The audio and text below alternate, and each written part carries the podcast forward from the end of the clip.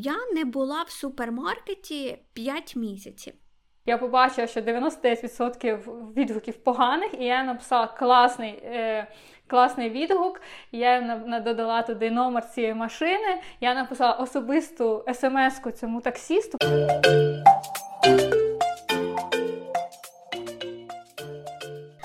Всім привіт! Мене звати Юлія Ніжельська. Я з Харкова. Привіт! А я Аліна Зінченко, і я проживаю у Данії. А це наш підкаст Хто тут, хто там. Тут ми будемо обговорювати питання, що нас турбують, і розказувати цікаві історії, а ще трошечки ділитися особистим. Ми сподіваємося, що всім буде комфортно і затишно в нашій компанії. Ну що, Аліна, поїхали? Поїхали! Сьогодні ми поговоримо про сервіс. Сервіс в Україні в Україні та в Данії. І це наш перший випуск у новому році. Тому я думаю, він буде дуже-дуже цікавий. І ми так е, зайдемо у рік із такою класною темою, знаєш, і яка мав стосується кожного. З класною темою, але можливо з не дуже позитивним е, враженням від сервісу в Україні, так точно. Ну, в Данії теж все не слава Богу, але я думаю, так як і в кожній країні є мінуси і плюси свої, і, мабуть, тут е, універсальна порада, просто легше до цього відноситися. знаєш. Це точно. Але я е, якось аналізувала останні 10 років і взагалі як сервіс змінився ну, в тій самій Україні. І, звичайно, ми можемо придиратись до того, що там і те не так, і те не так. Але насправді за 10 років такий великий, е, я би сказала, е, крок зробили в цю сторону всі сервіси, тому що карантин показав, що ти можеш сидіти вдома і дуже багато Е, ну, питань закривати, навіть не виходячи з дому. Десять років тому це точно було б неможливо. Я думаю, що зараз після карантину або у карантині такий період, да, взагалі е, різко все ще більше зросте у кожній з країн. Угу, угу. Про що перше будемо говорити? У нас є дуже класні е, сервіси по доставці посилок. Можемо поговорити про пошту і про доставку. Як тобі? Давай, в мене класна історія є про пошту, найулюбленіша. Розпочинай. В Україні є доставка посилок нова пошта, так і називається. І взагалі, коли ця нова пошта з'явилася, це був якийсь просто фурор в порівнянні з Укрпоштою, тому що ти легко міг е, відправляти посилки, вони швидко доходили. І ну, було прям дуже-дуже круто. І там завжди були досить вічливі е, люди працювали, і якось цей сервіс він дуже класно прижився. І зараз практично на кожному вуглі, ну принаймні в Харкові, от я живу, в мене з одної сторони біля метро є нова пошта, з іншої сторони біля метро є нова пошта. Тобто за 5 хвилин ти можеш вже відправити свою посилку. І насправді послугами нової пошти я дуже задоволена. І якщо не брати, що е, людський фактор, там попадаються просто оператори, якісь не дуже good, то ну, це дуже класна штука, що вона в нас з'явилася. Ну, я думаю, що в принципі в Україні лише два таких, да? тобто це Укрпошта і нова пошта. Чи є якісь ще сервіси доставки? Я ще користуюся Міст Експрес. І, в принципі, вони теж мені дуже подобаються. Е, Вони в основному доставляють усі товари за кордону. Коли ти замовляєш за кордоном щось, і в тебе є пряма доставка, не через якісь там, як в новій почті є там нова пошта шопінг, коли ти відправляєш на якусь там американську, наприклад, адресу, а потім е, ну, нової пошти складу, а потім вони тобі переправляють в Україну. А тут е, тобі відправник сам відправляє напряму, і міст Експрес тобі доставляє там з е, Великобританії, наприклад, ну, твою посилку. І я почала користуватися їхніми е, боксами, я не знаю, як це правильно називається, коли тобі кладуть в скриньку, ти приходиш, е, зчитуєш QR-код, тобі відкривається цей ящичок, і ти там забираєш сам посилочку. Mm-hmm. Тому що у нас були неприємні історії з кур'єрами Міст Експрес, і після того я вирішила тільки забирати в от такий спосіб. А скажи мені, будь ласка, якщо ти замовляєш з AliExpress, там з китайських магазинів, через яку поштову службу вони доходять в Україні? Хто можливо ти е, знаєш? з Аліекспреса доставляють через, наскільки я знаю, е, ну я не замовляла, чоловік замовляв, доставляли нам через Укрпошту. І це якийсь треш, тому що е, це ситуація, коли як працює наша українська пошта. Е, тобі приходить туди кудись на відділення за місцем проживання. Е, потім тобі дзвонить е, якась ця тьотенька чи бабулечка по телефону і говорить: у нас тут лежить ваша посилка, приходьте. Ти приходиш, вони тобі можуть сказати, нема вашої посилки. А ми так вам, нам, ви ж нам дзвонили. Ну, от ми все подивились, нема починають ззивати всіх бабулечок, які там ще досі працюють на цій укропошті. Вони починають ходити по всіх своїх кімнатах, вишукувати твою посилку. Ну, от приблизно так Укрпочта у нас досі працює. Е, я додам, знаєш, е, можливо, така трішки не не та історія на українському підкасті нашому, але зовсім е, нещодавно, ну тобто, це в період карантину, я замовила товар із Росії. uh Так вийшло. І через те, що в Данію ми ми маємо заплатити великі в принципі податки, якщо йде пошта е, міжнародна. Ну я розповім про це трішки пізніше. Я замовила в Україну. І це була важлива посилка, яку, яку я дуже дуже чекала. І от оце double combo Почта России і Укрпошта, знаєш, коли дві дві най-най-най такі топові почти зустрілися. Е, по-перше, я чекала дуже довго. Я чекала, я, я молилася. По-друге, звичайно, що через конфлікт вони не відслідковуються. Якщо е, там я дивлюся, наприклад, через свій код, я дивлюся, що місяця-півтора назад моя посилка більше не відслідковується, мені сказали, да, вона, значить ну, покинула територію Росії, а в Україні я не знаю де. При тому, що товар для мене особисто був дуже ну, доволі дорогий. Угу. Оце оце double-combo зіграла. Я тут вже і сміялася, і плакала, і чекала, і в результаті вони мали доставити м, у саму диканьку uh-huh. на Укрпошту, але так як відділення було закрите на карантин, бо всі похворіли там, доставили у Полтаву на Укрпошту. І нам, ну, я в той час якраз співпала, що е, я могла забрати цю посилку в той самий день, і ми ну, спеціально їхали, забирали. Тобто таке таке буває, знаєш, коли дві пошти, які зовсім некоректно працюють, е, співпрацюють разом. Так, Укрпошта ну, для мене це якась така архаїчна штука. Вони щось намагались там зробити її краще, ну нічого толком не вийшло. І, звичайно, якщо є вибір, то я ніколи Укрпоштою нічого не відправлю. Ну, Нова пошта працює дуже кльово вже до того, що, е, наприклад, е, Київ-Харків вони доставляють за один день.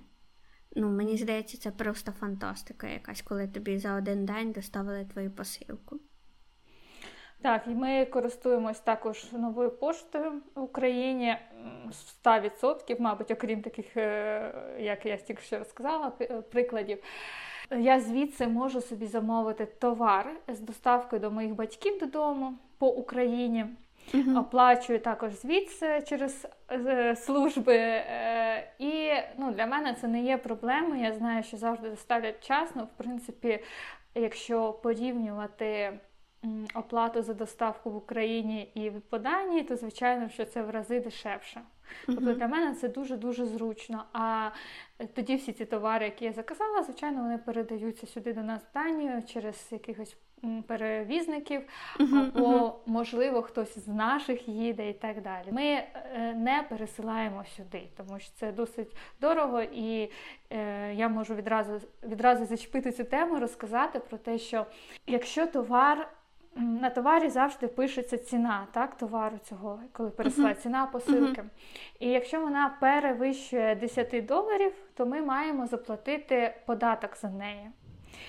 І все б нічого можна домовитися із е, продавцем про те, що він там зазначає ціну дешевшу ніж ну є насправді, або або пише, що це подарунок. uh Але люди не дурні працюють тут о, на пошті, тому звичайно вони мають право відкрити твою посилку, переглянути її, або перевірити, наприклад, продавця цього, якщо це в них великий, наприклад, великий е, магазин, е, вони роблять доставки по всьому світу, і вони бачать, що дійсно товар у них дорогий там. Просто погуглити, ну, грубо кажучи, то звичайно, що вони присилають тобі твою посилку, присилають зверху на нього податок і присилають, що ти маєш оплатити за те, що вони відкрили твою посилку для перевірки. Типу, ти їх не просив перевіряти, але вони це зробили і ще й зверху.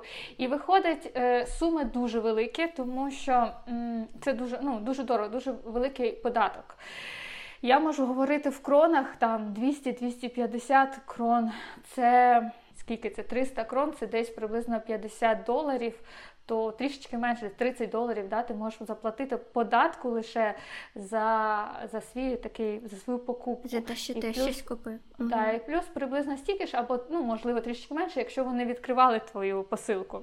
Угу. Ти можеш відправити назад і не оплачувати, але ж е, якщо ти чекаєш, наприклад, 2-3 тижні свою посилку, то трішки це нелогічно. Тому е, ми стараємося обминати такі міжнародні поставки або замовляти дійсно там, якщо з Аліекспресу якісь товари дійсно дешевші, ніж 10 доларів. А є якийсь аналог нової пошти в Данії? У Данії три найпопулярніші пошти. В принципі, всі вони працюють непогано. Я через свою роботу, через свій бізнес дуже м, зараз м, співпрацюю з поштами, тому трішечки ну, розбиратися почала, як саме вони там, uh-huh. їхні деталі, як саме вони працюють і так далі. Доставка дуже класна і крута по Данії, це приблизно 1-2 дня, буває 3-4. Зараз в Різдво настільки uh-huh. великий наплив товару, що вони і тиждень, і трішечки більше доставляють, але вони попереджають про це. Приколи наступні. Значить, перший цікавий 对嗯 Якщо вони доставляють тобі додому, то е, в принципі вони, ну е, ці ж посильні, можуть зайти до тебе в хату і положити тобі твій е, твій подарунок, там твій твою доставку в, в прямо хаті. Тобто часто буває так, що ти виходиш до себе там в коридор, дивишся, а там лежать вже посилки в тебе в тебе в квартирі. Ну тобто, треба зауважити, зауважити, що просто данці не замикають свої е, квартири, свої будинки, тому так можна зробити.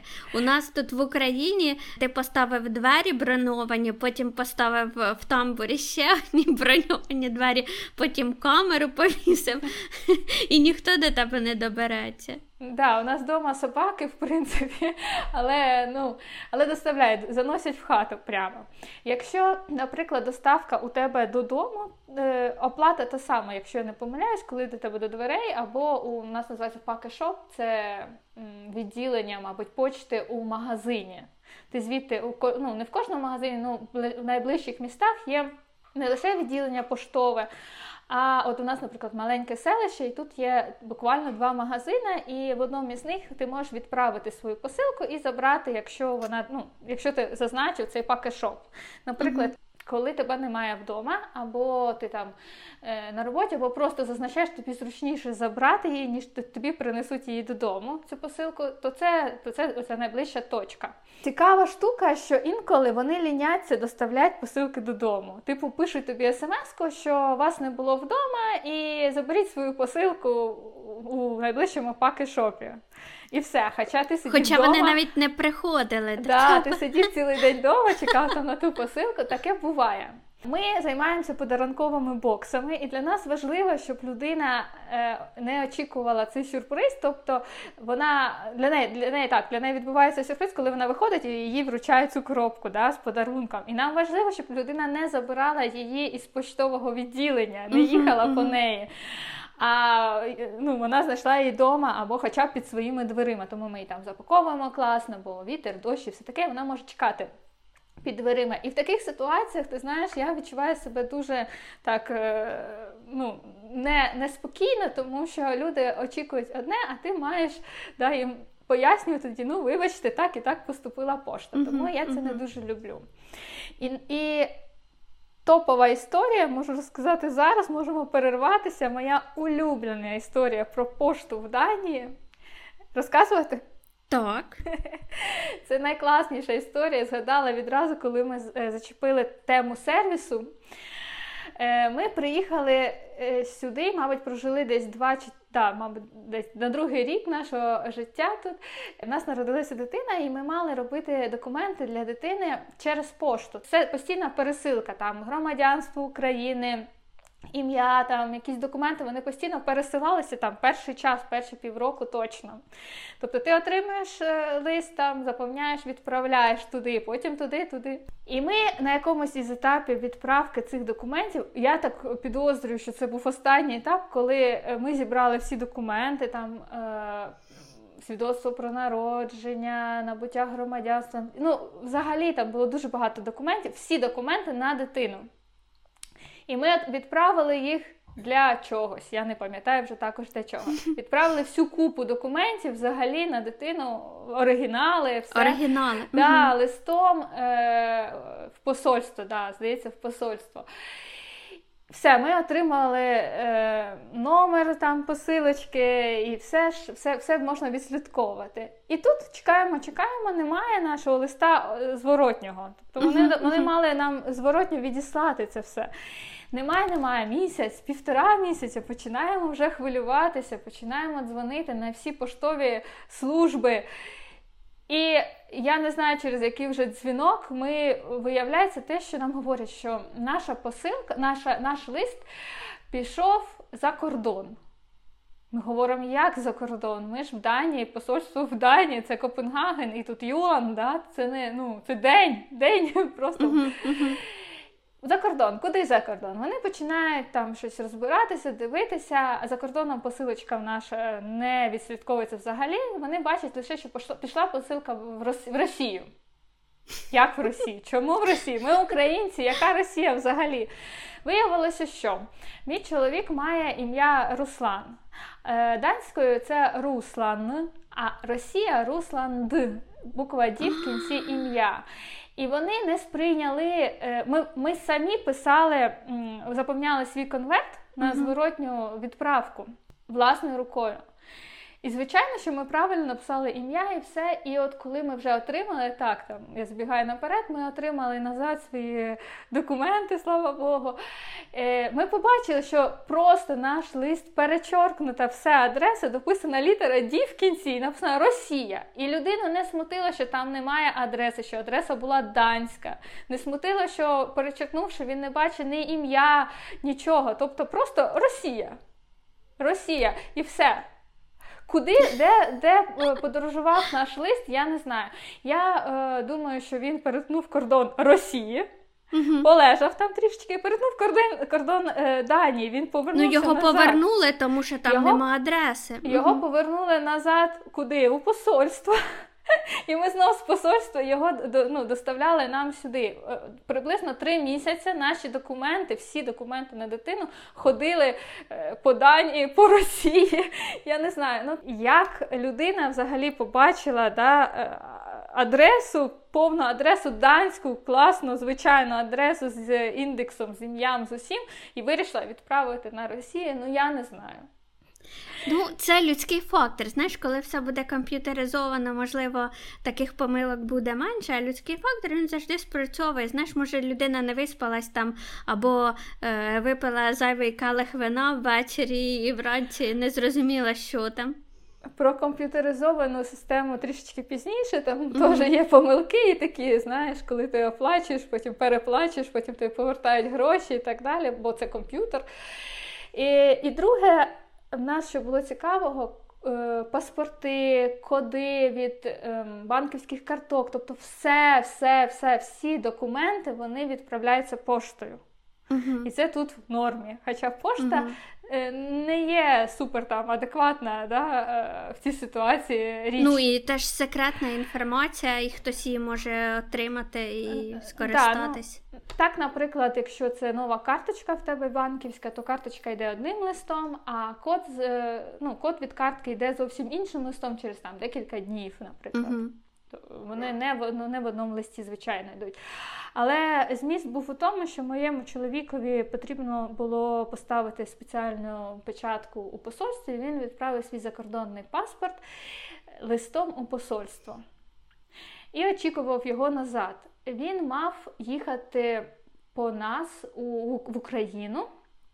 забрати нас на машині і повертатися додому. Тому це було важливо там одна дата була назначена, коли я вже свою квартиру, у, яку я знімала в Україні, вже відмовилась від неї, я вже не могла там ну, тобто, жити. І батьки мені е, допомагали переїжджати. І все було закручено, завертілося навколо нас. Ми очікували тільки Руслана. А Руслан очікував паспорт з посольства. Очікував, і паспорт не прийшов. Ніч, в яку він мав виїжджати до нас е, вечір в Україну. Він, е, Ми поговорили, і він говорить, що ні, в мене паспорта немає, я не можу їхати хіба через е, посольство України, а це великий-великий круг, тому що це через Копенгаген треба їхати. Вони там дають спеціальну довідку, і він із нею виїжджає в Україну, в Україні робить новий паспорт, і з ним заїжджає обратно. Ну, Це дуже-дуже важка. Лист загубився, ніхто не несе відповідальності. Хто знаде лист цей з, з паспортом, всі терміни очікування вже давно минули, ми нічого не знаємо. Ми з ним поговорили, я дуже розстроєна, розплакана, заплакана, лягаю спати. На наступний день там, чи через два дні я мала виїжджати з квартири, все закрито вже, всі справи завершені.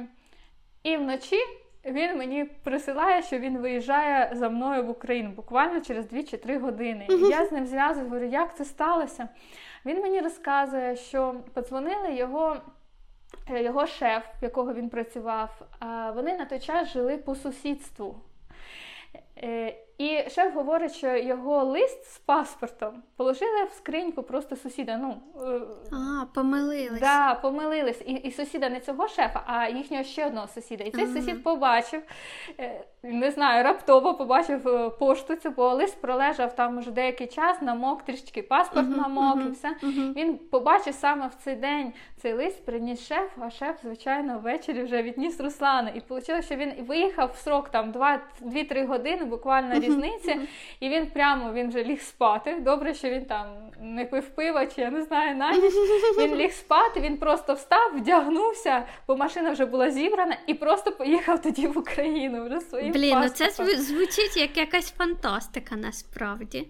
У нас так Круто. часто буває, але тут така ну, тема пошти, знаєш, просліджується. І просто ми, коли відправляємо листа, або очікуємо з документом, ти завжди вже маєш мати на увазі те, що він може не дістатися зворотньої адреси. Ось так. Цікаво. Ну так, звичайно, це дуже е, ну, небезпечно документи пересилати поштою, тому що, бачиш, е, спрацював людський фактор і загубились документи. Ну, це це круто, що вони повернулися, але могли ж і не повернутися, могли і там десь далі загубитися. Або е, чоловік отримав той паспорт і не звернув увагу, там щось не те мені прислали і викинув в смітник, наприклад. Ну, я не знаю. Все могло бути. Це ж люди. Дуже часто вони просто доставляють не по тим адресам і не до тих людей, які очікують свої листи. І це, я не знаю, спочатку було якось страшно, зараз трішечки, мабуть, навіть смішно. І немає ніякого в тебе вибору, тут немає особистої доставки, якоїсь приватної там і так далі. Ну, Звичайно. Ну, так її ніде немає. Ти тільки можеш е, сподіватися, що доставлять і все буде ок. У нас, наприклад, доставку люблять робити дуже пізно ввечері. Привезти тобі в 9 вечора ну, там якесь замовлення це нормально. І е, кур'єри вважають, що це нормально. У нас була історія, що кур'єр приїхав, була начало 10-го, і ну, ми вже спали. Ми вже лягли з малим спати. І Він нам телефонує, і я не беру трубку. І він почав дзвонити моїм сусідам в двері. Вони уяви, ніч дзвонять сусідам, е, просять Юлю позвати. Е, вони сказали, що ми не знаємо ніяку Юлю, все до побачення, телебачення. Він почав мені здалі названювати. Я не беру трубку, пишу їм смс-ку, що е, ви дуже пізно приїхали. Я з маленькою дитиною вже лягла спати, я не вийду. Е, він почав мені писати, що твої сусіди мені брешуть, і ти мені брешеш, і почав там взагалі таке гнать. Я на- написала, а чоловік пішов гуляти з собакою. Йому пишу, що Ілля там якийсь неадекватний кур'єр, позвони йому, ну, з'ясуй, що сталося. Він йому дзвонить, той почав, типу, на нього там чуть не з матюками, що якого чорта ви тут мене заставили чекати під дверима. Ілля прийшов, е, говорить: ну, якщо не хочеш чекати, то іди. Ну, не треба нам посилку. Той його дочекався, висказав щось теж з цього приводу. Бо вночі приїхала посилка, нас об, об, кур'єр обклав чуть не мотами і все таке. І ми позвонили в цей міст Експрес, розказали цю всю ситуацію. Вони його вичитали, напевно, і він нам дзвонив на наші особисті номера телефону, погрожував, що ми такі, типу, його там нечесно оклівіталі. Ми Кошмар. думали, що він там нас буде десь висліжувати е, під двором після такого. Написав, що міст Експрес е, він все зробить, щоб нас занесли в чорний список. Ну, Так що люди, знаєш, е, може бути сама служба і хороша, і все ок, але тобі попадеться якийсь один дурачок і зіпсує тобі все твоє ставлення до цієї служби і настрій теж. Ну так, так, з усіма службами, з усіма сервісами, тому що взагалі сервіс практично скрізь це людина. І ми говоримо mm-hmm. про людські фактори, і будемо говорити про комп'ютерний сервіс, що можливо краще, а можливо і не і, і не краще. І я, я знаєш, ти розказуєш, а я чомусь мені згадалася, як. Наш кур'єр поштовий це невеличка, така невеличкого зросту жіночка, трішечки вища, ніж ми з тобою. Я не знаю, слухачі знають чи не знають, що у нас з тобою метр п'ятдесят шість, п'ятдесят сім, да, у тебе? Так, так, так. Е, ми обоє однакового росту, невисокі, і от приблизно такого зросту жіночка закочувала закочувала великі колеса, бо мій чоловік заказав колеса по, по інтернет-магазину. Нам у, у хату ці колеса закочувала. А нещодавно щось, і я не пам'ятаю, що, але щось 20 кілограм воно важила, вона принесла. Великий такий пакунок, 20 кілограм, і я вийшла її зустрічати, говорю, давайте я вам допоможу. Вибігає до неї, вона ні-ні, ні, я сама і несе ця коробка, її не видно за коробку, ставить, а я дивлюся 20 кілограм. Говорю, як ви взагалі можете це нести? Вона, ну мені вже звично, і пішла, поулибалася, попосміхалася і пішла. Тобто тут е, з приводу, мабуть, сервісу людського тут дуже класно, бо м, людина дає собі. Як вона несе відповідальність за те, що вона спілкується mm-hmm. з іншою людиною, mm-hmm. і і цей настрій за за це я люблю сервіс у Тані, за те, що що б не сталося, і скільки б е, одна людина не морочила голову іншій людині, да, там якась проблема, наприклад, виникає. Щоб вона не перетворилася, інша сторона, ну, в даному випадку данська, завжди усміхнена, завжди там з останніх сил, можливо, але намагається тримати позитив, і це класно. У найгіршому випадку вони говорять, що вони там нічого не знають і кладуть трубку або переривається зв'язок, але ніколи матюки ні. Цього, цього ну я за стільки років я цього ніколи не бачила і не відчувала. Я так плавно переведу розмову про сервіс в магазинах, тому що у мене була можливість порівняти сервіс в магазинах в Данії в Україні. Я маю магазини на увазі супермаркети. І я не знаю, від чого це залежить. Можливо, це залежить від того, що в людей менше якийсь коротший робочий день. Може від того, що е, у них в Данії вищі зарплати в касирів в супермаркетах. Але в Україні я дуже часто стикаюся з тим, що на супермар... в супермаркетах просто ці касири вони сидять уже такі просто задовбані, і вони не то, що тобі не посміхаються, вони просто навіть можуть з тобою ніколи не привітатися і е, пошвидше там щось зробити, і не допомогти тобі, і все таке. Можуть зірватися на тобі в якийсь момент. В Данії я такого не зустрічала. Тобто ти приходиш на касу, тобі завжди будуть посміхатися. І е, там тобі завжди складуться все в пакетик, тобі там е, завжди щось ще скажуть. Знаєш, не просто там відпустили товар, а з тобою ще поговорять. І це дуже прикольно. Я не знаю, може це в мене таке просто склалося враження, але в мене от такий був experience.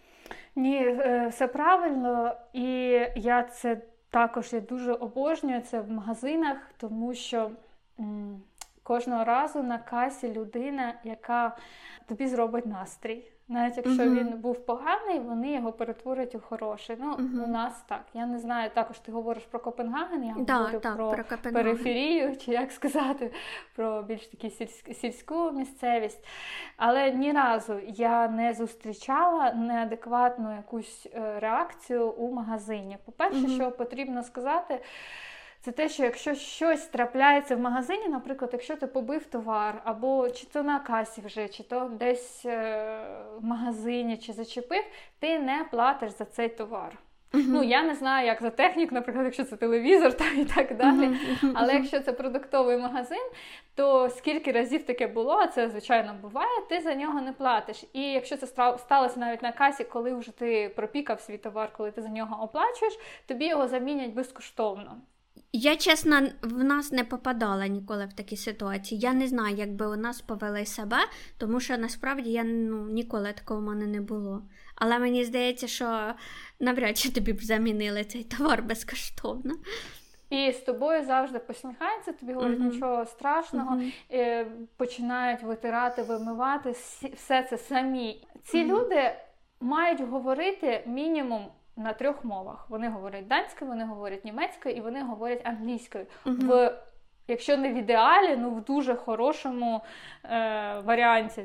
Вони бачать, якщо іноземець купляє щось, вони починають або англійською, або німецькою. Вони вони прям сканують відразу. Ми живемо в доволі туристичному регіоні, uh-huh. і до нас дуже часто приїжджають німці. У нас тут е, хатинки для них спеціальні. І просто коли ти е, стоїш в черзі, і людина сканує за одну секунду. І вона говорить на німецький, на англійський, на данський і так далі. Вона просто переключається. Скажи мені, будь ласка, в Україні касир говорить трьома мовами? В Україні точно не говорять трьома мовами, але зараз же нові закони в Україні про те, що на касі в ну, в обслуговуванні продавці мають говорити українською. І до тебе будуть звертатися спочатку українською, а потім, правильно. наприклад, а потім, наприклад, якщо ти говориш російською, вони можуть е, спитати, чи можна з тобою перейти на російську або перейти на російську. Але початок розмови, ну, по законодавству зараз вже вони зобов'язані починати українською. А про Копенгаген цікаво, що в супермаркетах з нами говорили данською. Ви їм говорили, що ви не говорите, тоді вони переходили англійську я, так? Я думаю, що це знаєш, з чим було пов'язано? Тому що ми приходили на касу, і якщо ми говори, говорили hello, то з нами говорили англійською. Ага. А якщо ми говорили hi, то з нами говорили данською. І потім я зрозуміла, тому що хай це типу як ну, добрий Це день, привіт, Донське, да. привіт, Донське. І і напевно, коли ми говорили хай, то е, люди не розуміли, що ми англомовні. А коли говорили hello, то вони одразу розуміли, що з нами треба переходити на англійську. Хай ви мали на увазі англійський варіант Привіт. Так, так. Я зрозуміла, тому що у нас. Е... Ну, хай це це наше привіт, данське. Я вже знаю. І того, коли ми вже зрозуміли ось цю, ми зрозуміли, що коли ми говоримо hello, з нами англійською говоримо, а коли говоримо хай, з нами данською говорять. І ми вже ми просто довго були один раз в Копенгагені два тижні, і ми за два тижні вже зрозуміли ось цю тенденцію. І це було mm. забавно. А в нас тут е, смішно е, доволі часто змінюються продавці місцевих магазинів. Е, в нашому селищі тут два магазини великих. І кожного разу, як вони змінюються, якщо людина не знає нас, а в принципі в маленькому селищі всі один одного знають. Ну усі uh-huh. просто. І коли він змінюється, він починає з нами говорити англійською. Він нас бачить, сканує відразу англійською. І а нас е, не те, щоб це прям супер бісить, але коли ти ходиш в цей магазин кожного дня, знаєш, і ти тут вже ну до, доволі довго живеш, ти можеш говорити данською там, ну на практично будь-які теми, да, і з тими самими продавцями, або просто в магазині ти їх знаєш особисто, знаєш їхніх дітей і так далі. І тут новий приходить, і до тебе англійська, і ти ж такий очі закатуєш, знаєш, це поломер. Я говорю на данській, можна до мене данською. Типу, ну, я сміюся, звичайно, але буває і так. і І завжди, завжди, завжди це позитив. Починаєш е, відчувати себе все ж таки не знаєш, не так, як в Україні. Типу, я тобі прислуговую там, а ти тут головний і навпаки. Тут всі ось так на такому рівні. Всі Дружня, рівні. дружня атмосфера, так. Але, знаєш, я така сварлива, скажу тобі, жіночка. Тому е, я дуже не люблю хамства, панібратства і всього такого. І поки зі мною нормально, таких якихось е, сервісах поводяться, я теж поводжу себе нормально. Але якщо я бачу, що я приходжу на касу, і мені в мене може теж поганий настрій, і я хочу тобі нагрубити. Ну я ж цього не роблю, тому що я нормальна людина. А ти чогось думаєш, що ти можеш себе похабно зі мною вести. І я ставлю на місце. Якщо мені хтось грубить, я кажу: типу, а чого ви зі мною в такому тоні говорите? Хто вам дозволяв зі мною так говорити? Типу, все, ми переходимо на такий рівень, я клієнт і я права а ти е, тут сидиш і повинна робити свою роботу. Я можу таке робити, але от в таких ситуаціях, коли мені вже нахамили, я дуже не люблю цього. А я коли приїжджаю в Україну, я, мабуть, більше очікую такого хамського відношення. Uh-huh.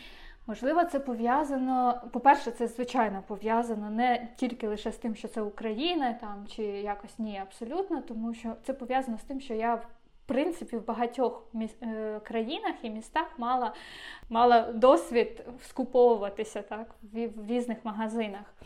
Е, в сусідній, наприклад, Німеччині відношення зовсім інше, ніж в Данії. І ми також до цього вже в принципі звикли.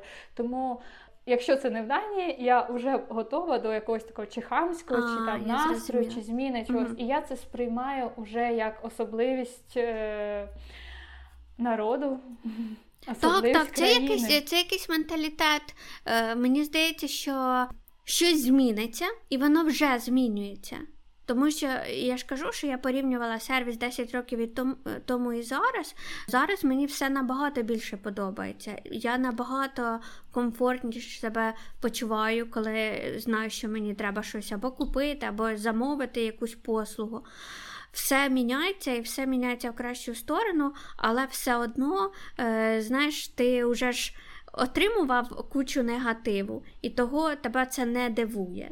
Е, давай зачепимо тему магазинів онлайн, онлайн шопінгу, сервісу в онлайн-магазинах. Чи часто ти користуєшся е, онлайн шопінгом? Дивись, я е, дуже рідко раніше користувалася онлайн шопінгом. Чого? Це про моя історія про тактильність. Я люблю все трогати, я люблю все дивитися. Е, я не розумію, як це буде мої стосунки з річчю якщо я її не побачила. І до карантину я взагалі практично нічого не купувала онлайн. Е, мені треба поїхати в магазин, потрогати, подивитися, зрозуміти воно мені треба, не треба, моє, не моє. Якась, знаєш, е, повинна бути.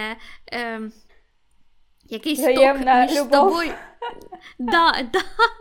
Якась любов в тебе з річчю має бути. І тому я завжди все купувала тільки офлайн. Ситуація змусила мене перейти на онлайн шопінг.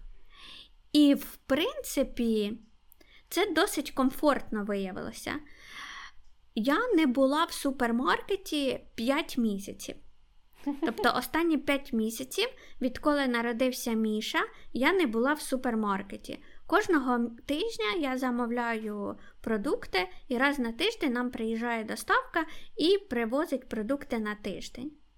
Як це круто! Ми лише е, по дорозі, хотіла сказати, данську бач, повай. Ми лише по дорозі до цього, тому що у нас план, до речі, план на наступний рік, е, щоб хтось е, взяв на себе цю відповідальність і привозив нам продукти на цілий тиждень, бо ми купу часу тратимо просто на ці супермаркети через день, докупити щось, щось там, не знаю, щось хочеться, десь якась знижка і так далі. Це крута І ідея. виходить, е, що е, я вже приблизно знаю, що нам треба на на тиждень. Ну, за 5 місяців я вже зрозуміла. І в мене це займає там півгодини. Півгодини я витрачаю в тиждень на те, щоб замовити продукти. Нам приїжджають величезні ці пакети, нам їх привозять прям е, кур'єри заносять в квартиру, навіть не треба самим це все таскати. І ми не витрачаємо на це ну, взагалі часу. І якби не цей карантин, ну ні, навіть карантин тут, напевно, ні до чого, більше всього, що маленька дитина, тому що в нас немає часу ходити в супермаркет і потратити на це дві години, наприклад. І ти не купуєш нічого лишнього. Е, ти не докуповуєш посеред тижня, знаєш, там Знаю. цього кусотнічества в тебе немає. В тебе є якісь продукти, і дуже кльово, що ти нічого не викидаєш. От у нас на початку тижня повний холодильник, а в кінці тижня він абсолютно пустий, тому що все, що там є, ми готуємо і доїдаємо. Угу. І Я за це просто це дуже я кльово. обожнюю. Я обожнюю, коли в мене пустий холодильник. Ось така людина, тому що е, е, в мене не не залишається там шматочок сиру, там ще там ще. Це мене дуже-дуже роздражає. Тому я, мабуть, послідую твоєму прикладу, і наступного року ми будемо закупати. Я хотіла запитати, е, якщо брати твою. Корзину, покупну корзину, товарну uh-huh, корзину, uh-huh. чи ти набагато більше переплачуєш у результаті, якщо ти саме ти купиш е, особисто у супермаркеті? Скільки ви платите за доставку? Чи товари дорожчі йдуть? Яким чином це працює в Україні? Ціна та ж сама. Це той самий супермаркет, в якому я би купляла і офлайн. Єдине, що на сайті, наприклад, не такий хороший вибір, як в звичайному магазині, і ти в чомусь обмежений, в якихось товарах. Але основні продукти вони все одно є. Е, по сумі, мені здається, що коли ми їздимо офлайн, їздили, то це було трошечки дорожче, тому що ми купляли більше непотрібних речей. Знаєш, такого типу на емоціях. Покупки на емоціях. Коли ти йдеш, о, і це треба, о, і це треба, о, і це треба, потім ти всього нагріб, потім половина продуктів за тиждень зіпсувалася. Ну, якби і все. А так, в основному, у нас є якась корзина, яку ми купуємо кожен тиждень, і це досить економно виходить. Ну, Хоча важко говорити про економність, тому що, знаєш, е, я зрозуміла, що мені здається, що ми економні, але на фоні взагалі того, скільки ми витрачаємо на продукти, у нас це дуже багато. ну, Дуже велика сума в місяць виходить. Ну, це варто задуматися про щось інше, про розподіл розподіл, так, розподіл грошей на на продукти. на... Так, е, проблема в тому, що ми купуємо тільки найнеобхідніше. Тобто ми не купуємо якихось там е, ексклюзивів, ще там що-небудь, ми не купуємо алкоголь. Ну, У нас нема таких якихось типу, речей, на які там велика сума йде. Але взагалом виходить досить багато. Значить, треба більше заробляти. Вихід один. Якщо або менше їсти, або більше заробляти. Я колись читала розумну думку про те, що якщо, наприклад, ви витрачаєте на продукти 10% е, вашого місячного бюджету, то це вважається, типу, дуже е, хороший розподіл бюджету. Якщо 10% вашого бюджету вистачає покрити ваші харчові витрати. Ну, от в нас е, це навіть менше, ніж 10%, так що все нормально. Значить, все окей. А мені згадалася історія про карантин. З появою цього карантина в нас почалася програма доставки їжі. Вона стала більш, вона була і раніше трішечки, але е, вона зараз так е, розповсюдилась по іншим супермаркетам. Я говорю про супермаркети. Uh-huh. Піцерії це звичайна справа, так, там якісь доставки з ресторанів і так далі. Ось саме супермаркети. І коли почався карантин, коли дідусям, бабусям. Просто було небезпечно ходити в супермаркети, і вони, в принципі, не ходили то е, була така у нас програма, е, типу, допоможи свої, своєму сусіду там mm-hmm. і так далі. Хтось один їде, закупається і бере посилки, бере пакети своїх там стареньких сусідів і так далі, їм uh-huh. розвозить. Uh-huh. І прямо у нас у Фейсбуці в групах були такі повідомлення: там я їду, можу завести вам, забрати, закупитися і так далі. Все на добровільній основі. Ну, це прикольно. У нас теж були якісь такі ініціативи. Я про них чула, е, про те, що таке існує, але у нас якось е, серед моїх знайомих і ми ну, не займалися таким. Ще з приводу онлайн-магазинів. Дуже розповсюджено. Я, в принципі, я я взагалі шопінг терпіти не можу. У мене я починаю втомлюватися тільки як виходжу з дому і йду в сторону шопінгу. Я ненавиджу міряти речі, там купую одежу собі дуже-дуже рідко. І взагалі, ну, це не моє. Я не відпочиваю на шопінгу. Єдине, що коли ти у подорожі, ти там заходиш в якісь магазини, там, бутіки новенькі, тобі цікаво. А вдома ні. Я цим не займаюся. Тому я переходжу потрошечку переходжу до онлайн-закупок. І в нас є великий-великий такий магазин, він розповсюджений, він називається Матес. Це косметичні засоби, це якісь там. Бачите, навіть зараз не згадаю е, аналог в Україні, мабуть, Єва, типу того. Uh-huh, uh-huh. Да, е, Якісь вітаміни, там, всяка всяка штука, яка потрібна в шампуні, косметика, так, яка потрібна кожній людині. І влітку я замовила собі вітаміни по акційній ціні, там приблизно десь, мабуть, процентів 30 чи 40 на них економлю. Вони мені доставляють ці вітаміни кожного місяця, кожні 4 тижні. Е, вітамінів вистачає на 4 тижні, і кожні 4 тижні вони мені безкоштовно доставляють додому ще й зниженою ціною, ніж якби ти купував у них в магазині. Uh-huh. І було все класно, чітко вони знімали е, гроші з мого рахуночку, все класно, доки вони мені не написали, що вітаміни закінчилися на базі, ми вам не будемо доставляти. Ну, я посердилась на них, там мені дали якусь знижку в магазині, я її не використала, до речі. Я посердилась, бо е, я п'ю курсами вітаміни. Там Три місяці вітаміни, три місяці вони ж доставляються щомісяця, три місяці п'є мій чоловік ці вітаміни вітамін. Вони uh-huh. універсальні, вони не суперконцентровані, але одні з найкращих. А е, мої звільнені три місяці я п'ю там колаген і так далі для шкіри. Тобто я змінююся. І от настав. Настала моя черга, і мені не вистачило не вистачило цих вітамінів. Думала, ну все, мабуть, закрили вони мою цю ж акцію, якось не вникала. Ну і гроші дивлюся, не знімають, і доставки немає. Місяця, мабуть, два десь вони не доставляли або три. Тут, е, мабуть, десь позавчора, або там декілька днів, ні, не позавчора, це було Різдво, ні, перед Різдвом, е, в 20-х числах стукає вранці ранесенько, стукають в двері, посильний говорить, вам посилочка від Матосу. Я на нього дивлюся, цікаво, думаю, що це за, можливо, якісь подарунки, я там у них зареєстрована. Щось дивлюся, мої вітаміни приїхали. Просто, знаєш, вони вони з'явилися, не вирішили тепер мені знов їх поставляти. Вони не зупинили мою оцю, як випуску Підписку. Да, вітамінів угу. цих підписку. Да, Вони не зупинили, і все добре, вони вчасно знімають кошти, і все дуже гарно. І в нас тут м, також існують магазини, де ти підписуєшся на них. Вони не офлайн, це лише онлайн-магазини. В них дуже дешеві ціни. Це можуть бути і одежа будь-якого складу магазини, косметика і так далі. Але ти, наприклад, щомісяця їм платиш певну суму, там, наприклад, 10 доларів, або там 10 євро, або менше більше. Щомісяця в тебе знімає з рахунку, але ти можеш в них скуповуватися по вже зменшеним цінам. Угу. Цікаво, Чи є в Україні цікаво. ти не зустрічала? Я не чула. М-м. Ні, навіть в основному це або онлайн-магазини, які тільки онлайн, або це аналог офлайновського магазина, або у нас зараз дуже популярна історія з інстаграм-магазинами.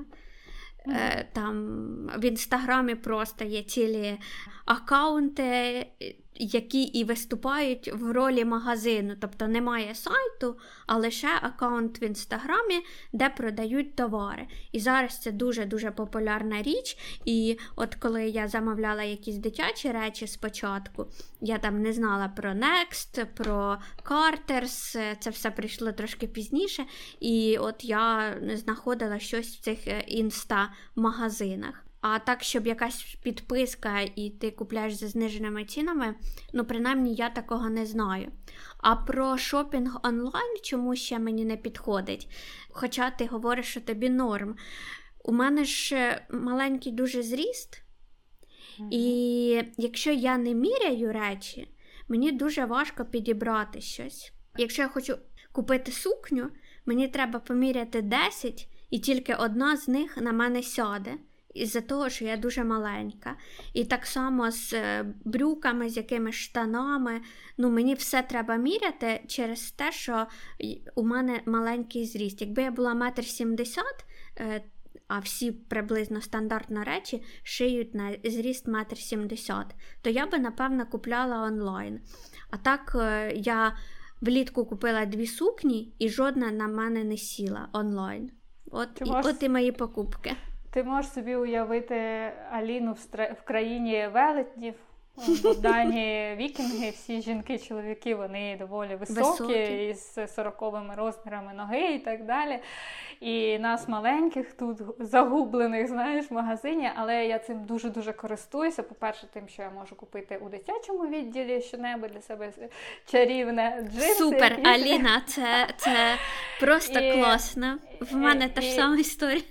І ну, дитячі розміри також тут е, є е, дитячий відділ, але розміри на мене великі, тому що дітки у данців також великі. Так. Тому, ну, тому Є розміри в, в дитячих магазинах. От я заходила в зору, і там є на зріст метр шістдесят два. Тобто, mm-hmm. все, що на метр шістдесят два для дітей, на мене все сідає. Єдине, що може бути в грудях трохи давити, а так все окей. Е, попів водички. О, попий водички. Продовжимо. Подумаю, про що говорити будемо. Так. Я би хотіла розказати історію про те, що раніше в Україні, якщо тобі щось не подобається, ти завжди міг попросити книгу скарг. Ти пишеш там свій відгук, що тобі не подобається, і там пронумеровані сторінки, і тобі має е, хтось там директор або менеджер обов'язково відповісти на твій запит. Але в березні 2019 року у нас в Україні відмінили е, взагалі таке явище, як книга скарг і пропозицій. І ти не можеш тепер в магазині сказати, що я хочу написати відгук. Просто такої тепер немає функції, ніхто тобі не має цього давати. І коли запитують в наших міністрів про те, що а що робити в таких ситуаціях, там є така приписочка, що ви можете дзвонити або на гарячу лінію, наприклад, цього самого магазину, або якусь урядову телефонну гарячу лінію е- і е, говорити, що тобі не подобається. Або у вас є можливість затегати в Фейсбуці або в Інстаграмі, в інших соцмережах представників цієї мережі, цього магазину, і пожалуватися там.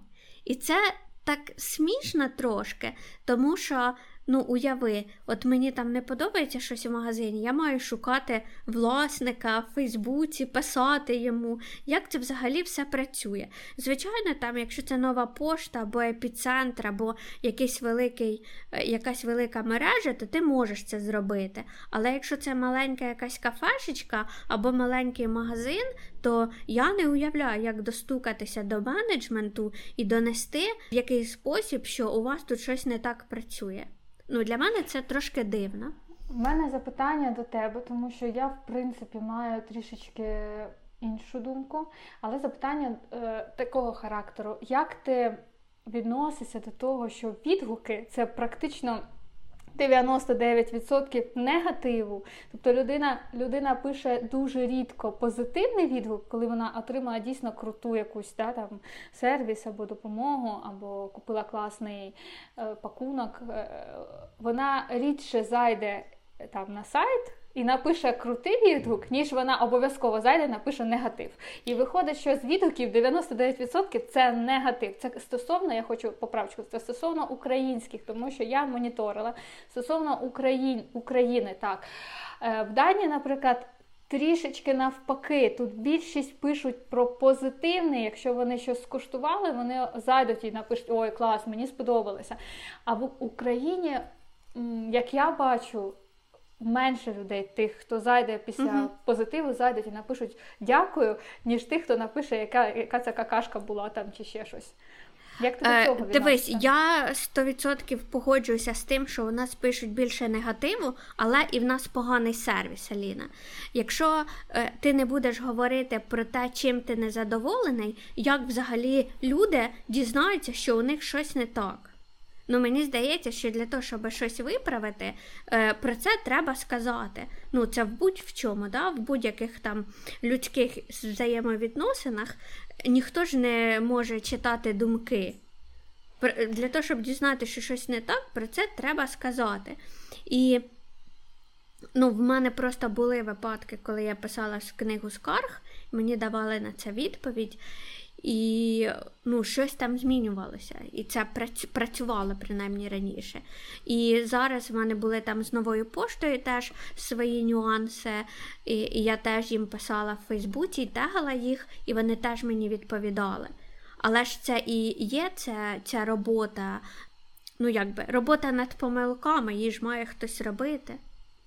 Я хочу просто ну, на завершення такої е, цієї такої короткої да, підтеми. Я хочу просто звернутися до слухачів, які е, нас слухають, хоча б трішки змінити ситуацію. Хочу попросити їх писати і не лише негативні, а й позитивні відгуки. Якщо вам сподобався сервіс, якийсь зайдіть, знайдіть. Книги відгуків немає, ти кажеш, Юля, тому. Фейсбук, зайдіть і напишіть і позитив, і негатив. Не залишайте, типу, це так має бути. Мені принесли, доставили, це все класно і окей. Ні, бо людина чекає і позитиву, і негативу. Але має бути якийсь. Е, е, ну, прям дуже приємний вайб для того, щоб ти написав. Ну, історію теж розкажу малесеньку про те, що я ходила на курси по дизайну, я їздила на тренінг і він був дуже крутий. І я в Фейсбуці написала, розписала взагалі про що там було, і їх затегала і сказала їм спасибі, то що вони зробили просто якусь фантастичну роботу, і вони дуже-дуже круті. Але, наприклад, я проходила від іншої школи дизайну теж курси, і вони були максимально фігові, ну дуже погані. І мені так чесалися руки написати, яку вони хірню зробили, але я не зробила цього. Ну тобто, інколи завжди, інколи буває і так, що ти про щось хороше говориш і ділишся. От, наприклад, хтось послухає наш подкаст і скаже, Боже, який класний подкаст, так хочу про нього розказати. А хтось послухає і скаже, Боже, яка е, фігня не буду нікому радити. Буває і хороше, і погане. Ну просто коли погане, про це теж треба говорити, тому що, ну, на жаль, воно само не виправиться. Все відносно і потрібно тримати баланс, як у всьому, і в собі особисто. І тут ще знаєш, знову прислідковується ця штука про те, що е, ми граємо в цьому подкасті е, в хорошого і поганого поліцейського. Ага. Скажи. Да-да.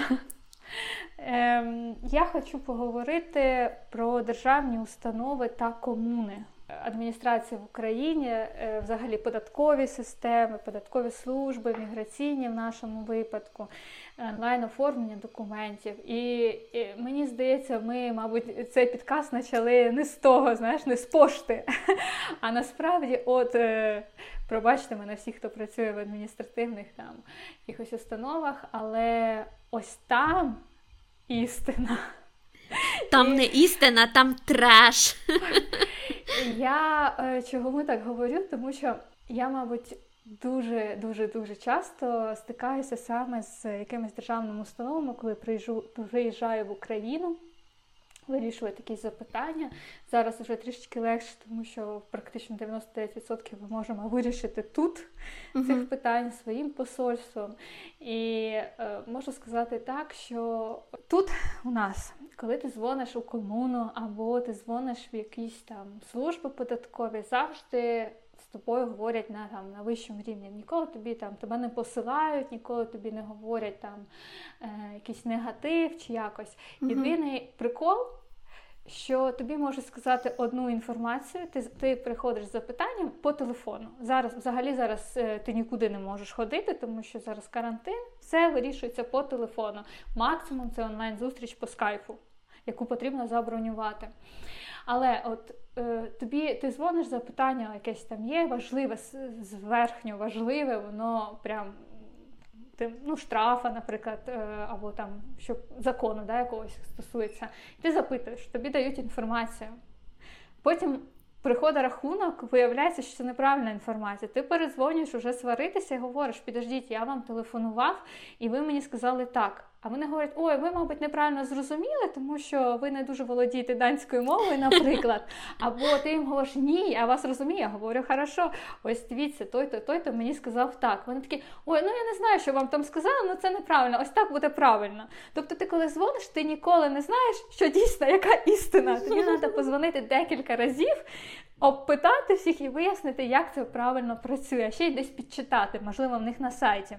Тут дуже цікаво. З однієї сторони, ти завжди можеш вирішити своє запитання, за що я люблю дуже Данію, це, мабуть, така вершинка. За те, що яка попа в твоїй житті е, не случилася, скільки б там грошей ти мав заплатити в податкову, наприклад, або якийсь штраф прийшов, або за щось переплатити тебе завжди є варіант вирішення легального вирішення цієї проблеми. Не треба нікому нічого нести, якусь сумку. Там я не знаю. Ну я переживаю ті події, які були 10 років назад в Україні. Mm-hmm. Досі зараз я не знаю. Зараз можливо все по-іншому. Але я до того, що коли ти думаєш сьогодні ввечері пройшло щось там, якийсь лист щастя, і ти думаєш, блін, яка запара, що робити взагалі? Ти просто йдеш лягаєш спать наступного ранку, ти вирішуєш це питання, і у 100% практично воно вирішиться так, як буде комфортно обом сторонам. Або, наприклад, якщо це велика сума, яку ти маєш заплатити, ну, податкова. Її розбивають на якісь частини комфортні для тебе. Ти можеш сказати в деяких випадках, що в тебе економічна криза зараз, ти там не працюєш, або ще щось додати, звичайно, документи, підтвердження і так далі. І до тебе підуть на якісь поступки, і ви знайдете вирішення, як буде комфортно. Немає такого, коли до тебе стукають у двері і говорять, давай гроші зараз і все. Uh-huh, uh-huh. Але є і інша сторона, це наші любимі садочки. Ми їх обожнюємо і ми чекаємо. У мене е, менша дитина залишилась півроку ходить в садочок. І потім все школа, школа безкоштовна, лише за продльонку ти платиш гроші. І оці оплати садочків вони йдуть автоматичні, і вони вираховуються з твого е, доходу. Угу. Яким чином це робиться? Ніхто не може поняти істину. Ти розумієш? Вони завжди їх перерозчитують, перераховують. Зараз нещодавно останній А, це треш... не конкретна, це не конкретна Ні, сума. Це не конкретна сума. І вони йдуть перерахунки постійно. Ти, наприклад, отримуєш там зарплату, да, і зарплата трішки різниця по дням, ну як у всіх людей, бо ми отримуємо зарплати за години відпрацьовані. Угу. І вона трішки різниця. Плюс е, за рік взагалі якісь зміни відбуваються. Хтось працює з один з батьків, хтось не працює, вираховується з достатку родини. Туди враховується багато-багато всяких е, елементів, не лише зарплати, кількість дітей, куди вони входять, в який садочок, школи і так далі. Проблема в тому, що вони часто роблять перерахунки. І це постійно, це такий треш, ти ніколи не розумієш взагалі, що що відбувається там. Взагалі. І ось вони перерахували за останні 5 там, років перерахували навіть тим людям, в яких діти 5 років назад е, закінчили садочок. Вони їм перерахували. По якому принципу ніхто не знає. Суми глобальні, бо це тисячі там крон приходять. Знаєш, на рахунок, mm-hmm. який ти маєш завжди заплатити. Ти до них дзвониш, ти питаєш, чому вони тобі починають пояснювати. Ну ну це бред, бо ти не вкуриш, що там робиться взагалі. Mm-hmm. І що це електронна, ось ми переходимо до теми електронних платежів, що це рахує комп'ютер, і навіть якщо це помилка, ти це не докажеш. Ну да, ти ти можеш відіслати свій запит, ти оплатиш, звичайно, потім відсилаєш свій запит, вони можуть передивитися, перерахувати. Uh-huh, uh-huh. Взагалі там наслаюється така система незрозуміла. І мій чоловік він за хороших часів до карантинних він ходив розбиратися у комуну. Ми е, взагалі не е, любимо сваритися, але от ну, допекло, знаєш. І е, ходив до жіночки, яка цим займається. Мені дуже-дуже дуже жаль, тому що я знаю, що в неї там або вже черги просто з таких людей злих за садочки ці. І на четвертий раз, як він прийшов, е, йому сказали, ти не можеш зразу до неї підійти, ти ходиш, підходиш до стійки реєстрації, типу, uh-huh. але видно, повністю видно весь зал, де вони сидять там за такими столами, він общий зал. І він же ж її знав уже в лице цю жіночку. І він прийшов до адміністратора, говорить, так і так, я прийшов там до цієї до цієї. Вона говорить, ой, ви знаєте, вона захворіла. І тут вона виходить з дверей йде до свого столу. Неудобненько, неудобненько. І просто, і просто це такий.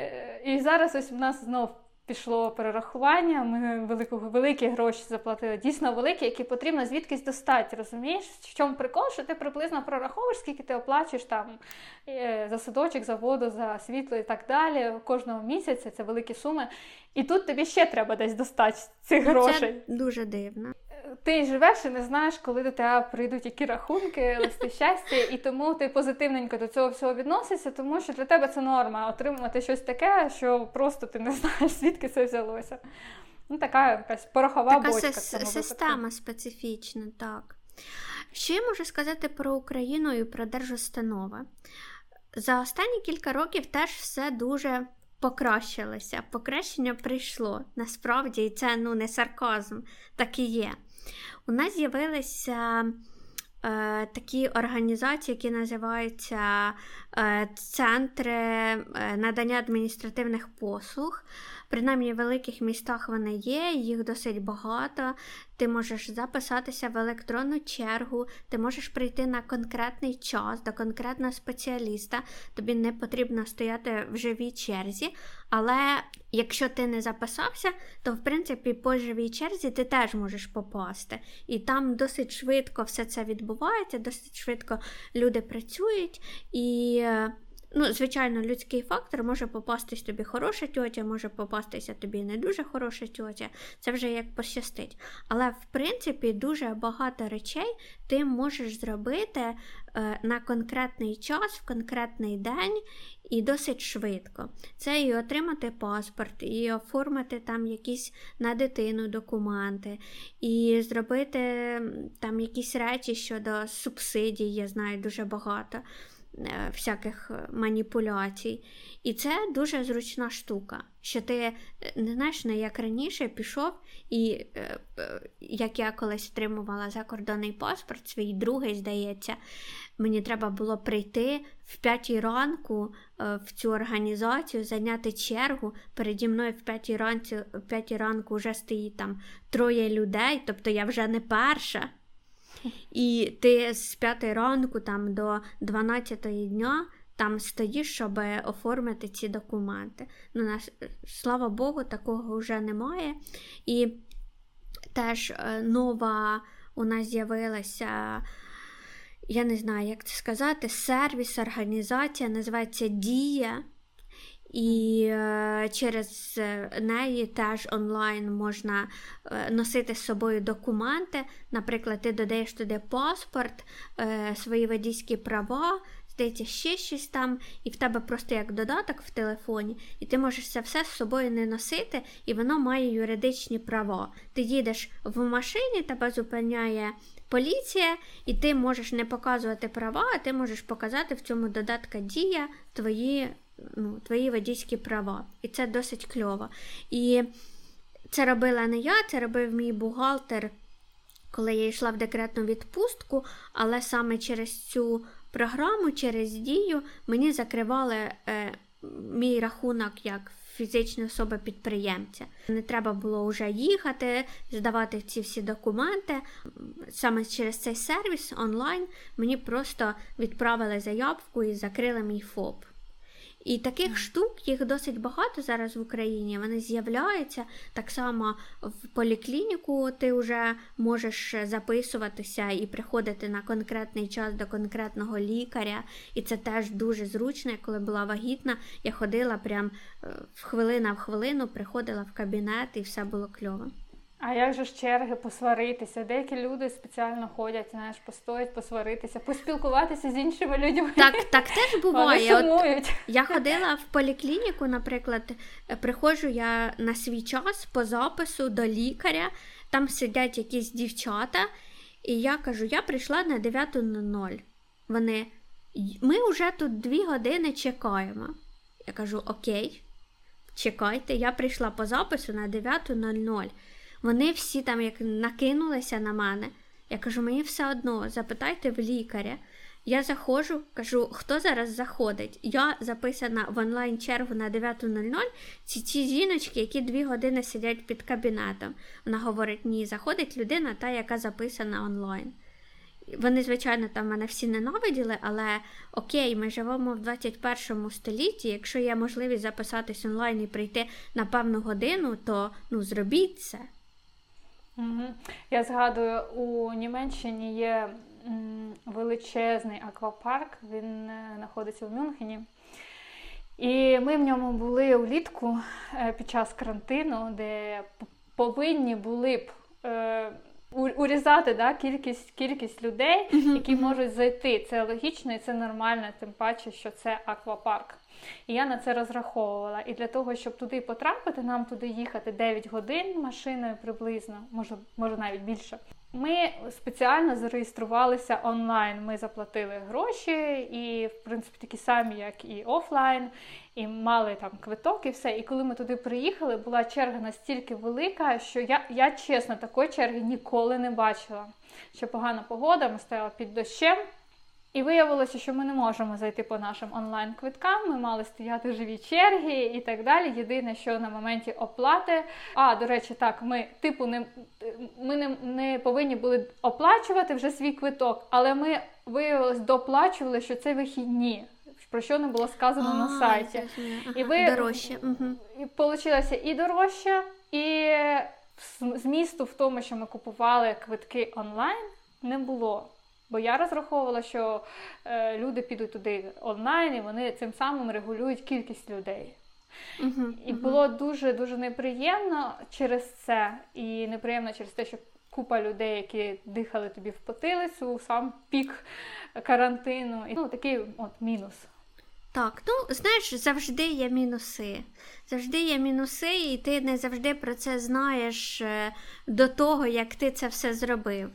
Просто е, коли це якась сфера послуг і розважальних, і ти їдеш туди за настроєм, за хорошим і за якимись емоціями, а все стається ось так, то це подвійно неприємно. А ну давай закінчимо подкаст з якоюсь приємною історією про сервіс. Розкажеш якусь таку прям позитивну, коротку позитивну історію про сервіс хороший. Ось ти так сказала. Е, Історії закінчились, Юля. Позитивні. Є смішні історії, є хороші історії, бо е, ну, мав, ну, я шукаю в усьому позитив, в будь-якому варіанті. Була історія в мене в Києві, коли я запізнювалася е, після літака з аеропорту, я запізнювалася на маршрутку до Полтави. Прям дуже запізнювалася. І, і я чекала, я викликала одну службу таксі вони мені зараз подамо, зараз подамо, і вже там.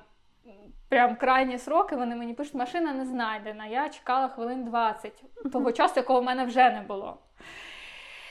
І подзвонила в іншу службу таксі, і буквально вони просто за хвилину там доставили мені машину, е, довезли мене е, з аеропорту Жуляни до автовокзалу, там недалеко. Вони мене довезли за класну ціну, дуже-дуже швидко. І за весь цей час е, водій таксі, я ніколи не їздила на такому крутому таксі. Він зі мною говорив, він був настільки інтелігентний, ти знаєш, uh-huh. у нього навіть тембр голоса був е, не таксістський. Він такі теми зачіпав за ці там 7 хвилин буквально. Я вийшла під величезним враженням. І я зайшла на сайт, я їм написала, я відкрила сайт е, цього ж таксі. Я побачила, що 99% відгуків поганих, і я їм написала класний. Е, класний відгук, я додала туди номер цієї машини. Я написала особисту смс-ку цьому таксісту про те, що він мені не просто врятував мою поїздку додому, бо це ніч, до речі, я забула сказати, що це uh-huh. ніч глуха була. Е, не те, що просто відрятував поїздку, а він ще подарував мені такий класний заряд енергії і емоцій, просто через те, що в нього був спокійний, класний голос. Ми говорили на суперові теми, не про проблему України, як класно у вас там в Данії, як це стандартно uh-huh. в таксі. Я просто ну, доволі часто їжджу в таксі, коли приїжджаю в Київ. Тому є з чим зрівняти, і я я вважаю, що це така в принципі позитивна історія про те, що скрізь є люди, які можуть робити свою справу класно, круто і з задоволенням, і вони це передають. Так, розкажу теж, розкажу теж про таксиста хорошу історію. Е, закриємо наш подкаст історіями про таксистів, які завжди погані, а ми розкажемо хороші. Я запізнювалася на поїзд е, з Харкова в Київ. і не знаю, ну я взагалі дуже непунктуальна, я завжди біжу кудись, я завжди на все запізнююсь. Це така моя погана риса характеру. І тут теж я викликала таксі, він приїжджає там 7.05 ранку, а в мене поїзд в 7.23, а нам їхати пів міста. І він каже: А ти ну, типа, на вокзал на який поїзд? Я кажу, на Київський. Він каже, так він же ж 23 хвилини. Кажу, я знаю. Він каже, а зараз 5. Ну, ми ж не встигнемо. І кажу: ну, я не знаю, я ж вже вийшла, вас викликала. Ну, давайте їхати. Ну, не встигнемо, то не встигнемо. Він такий, блін, ну я не знаю, як тебе вести, ну поїхали. І він просто їхав там якимись вуличками, які він знав, максимально швидко. Він там по рельсах, по трамвайних їхав за трамваєм, обганяв трамвай. Він просто максимально все зробив для того, щоб там десь приїхати на жовтий, щоб мене довести вчасно. І там їхати хвилин ну, 20-25 це по мінімуму. Він довіз мене за 12. Ти встигла ще каву випила. З... І він говорить: ми приїжджаємо, і він каже мені: біжи, біжи, е, тільки якщо зараз не встигнеш на поїзд, я стою і чекаю тебе. Якщо не встигнеш, позвони мені, скажи, чи ти встигла, чи не встигла. Якщо не встигла, я тебе відвезу додому. І я біжу, я прибігаю, якраз там 22 хвилини було, я забігаю в поїзд, сідаю, пишу йому, що я встигла все, я вже типа, в потязі. І це було просто якесь фантастичне, знаєш, як наче е, кусочок з фільму Форсаж. Так що, да, дійсно бувають такі дуже класні люди, і таксисти теж бувають дуже класні. Хочеться, щоб це не було так, як виняток, класний сервіс, щоб він був постійно в усіх сферах, в усіх країнах, і е, люди користувалися задоволенням онлайн-магазинами, офлайн-магазинами, е, не знаю, аптеками там. Так, Аптеками не користувалися, лише по вітамінки ходили. да. Е, щоб, щоб люди були максимально задоволені, користуючись сервісом своєї країни. Так, так. І отримували позитивні лише емоції. Ми бажаємо вам класного року цього нового, щоб усі ваші мрії збувалися, щоб е, люди, які вас оточували, були позитивними, вас дуже-дуже любили і приносили вам багато-багато класного настрою і задоволення. А ви ставте нам, будь ласка, зірочки в Apple подкастах для того, щоб ми своїм хорошим настроєм і з цікавими історіями могли поділитися з більшою кількістю людей. Пишіть нам відгуки е, хороші і погані теж. Ми е, готові слухати критику і сподіваємося, що вам цікаво проводити з нами час. В інстаграмі ми вас чекаємо також на обговорення анонсів наступних випусків і минулих, які вже ви прослухали. Додавайтеся, друзі. Всім хорошого дня і тобі, Аліночка, теж хорошого дня.